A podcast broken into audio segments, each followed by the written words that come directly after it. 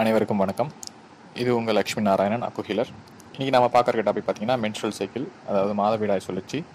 இந்த காலத்து பெண்கள் பெரிய பிரச்சனையாக கருதக்கூடிய தைராய்டு இஷ்யூ நீர்க்கட்டி இர்ரெகுலர் பீரியட்ஸ் இந்த மாதிரி பல பிரச்சனைகளுக்கான சொல்யூஷன் இந்த ஆடியோவில் இருக்கும். கவனமாக கேளுங்க. முடிஞ்சால் ஆண்களும் இந்த ஆடியோவை கவனமாக கேளுங்க. நம்ம வீட்டு பெண்களுக்கு ஏதாவது ஒரு வகையில் உதவ முயற்சி செய்வோம். மென்ஸ்ட்ரல் சைக்கிள் மாதத்துக்கு ஒரு முறை அதாவது இருபத்தெட்டு நாள்ல இருந்து முப்பத்தொரு இந்த- சுழற்சி நடந்து கொண்டே இருக்கும். இந்த சுழற்சியில் பீரியட்ஸ் அப்படின்ற டைம் அப்போது யூட்ரஸில் இருக்கிற கழிவுகளை உடல் வந்து வெளியே தள்ளும்.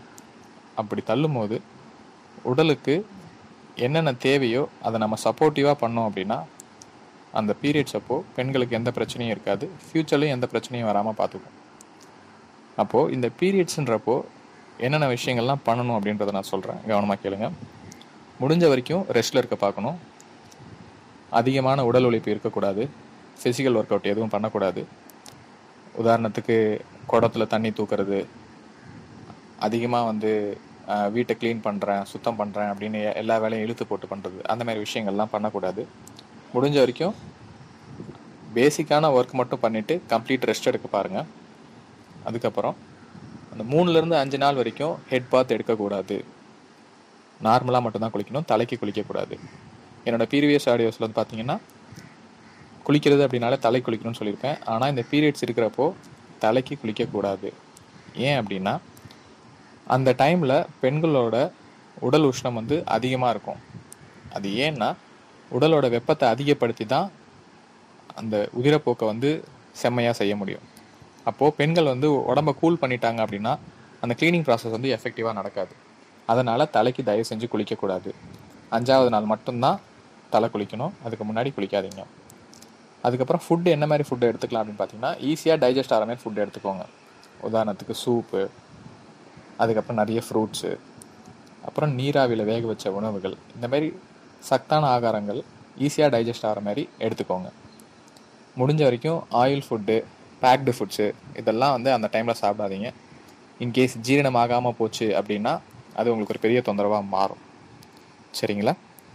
அதுக்கப்புறம் ட்ரெஸ்ஸு போடுறது பார்த்தீங்கன்னா காட்டன் ட்ரெஸ்ஸு கொஞ்சம் லூஸ் ஃபிட் அந்த மாதிரி போடுங்க. டைட் ஃபிட்டாக ஜீன்ஸு அந்த மாதிரிலாம் தயவு செஞ்சு போடாதீங்க.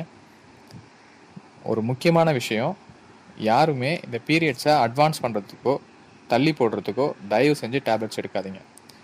இந்த டேப்லெட்ஸ் எடுத்தீங்கன்னா என்ன ஆகும்னா டேப்லெட்ஸ் உங்களோட ஹார்மோன் லெவலை வந்து சேஞ்ச் பண்ணும். பீரியட்ஸை தள்ளி போடுறதுக்கோ இல்லை முன்னாடியே வரதுக்கோ ஹார்மோன்ஸை வந்து அதோட லெவலை சேஞ்ச் பண்ணும்.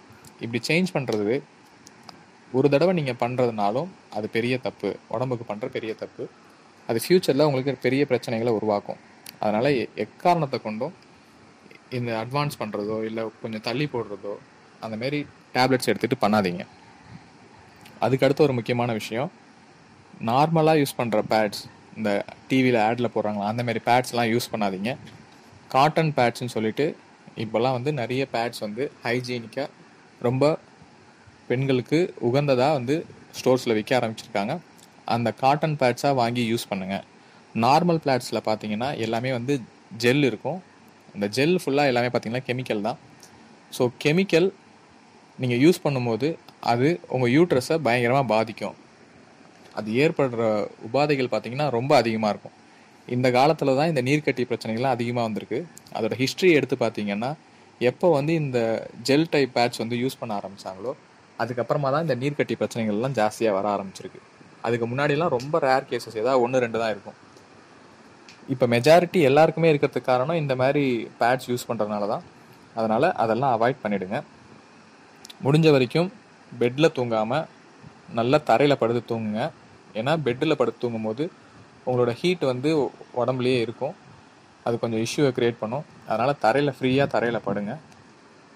இந்த விஷயங்கள்லாம் ஃபாலோ பண்ணிட்டு வந்தாலே உங்களுக்கு இருக்கிற பிரச்சனைகளும் சரியாகும். ஃப்யூச்சர்லேயும் எந்த ப்ராப்ளமும் வராமல் வந்து உங்களால் பார்த்துக்க முடியும். ஸோ நீங்கள் ப்ராப்பராக பீரியட்ஸ் அப்போ என்னென்ன வழிமுறைகள் ஃபாலோ பண்ணுமோ அதை கரெக்டாக ஃபாலோ பண்ணுங்கள் உங்களை நீங்கள் ஆரோக்கியமாக வச்சுக்கலாம். நன்றி வணக்கம்.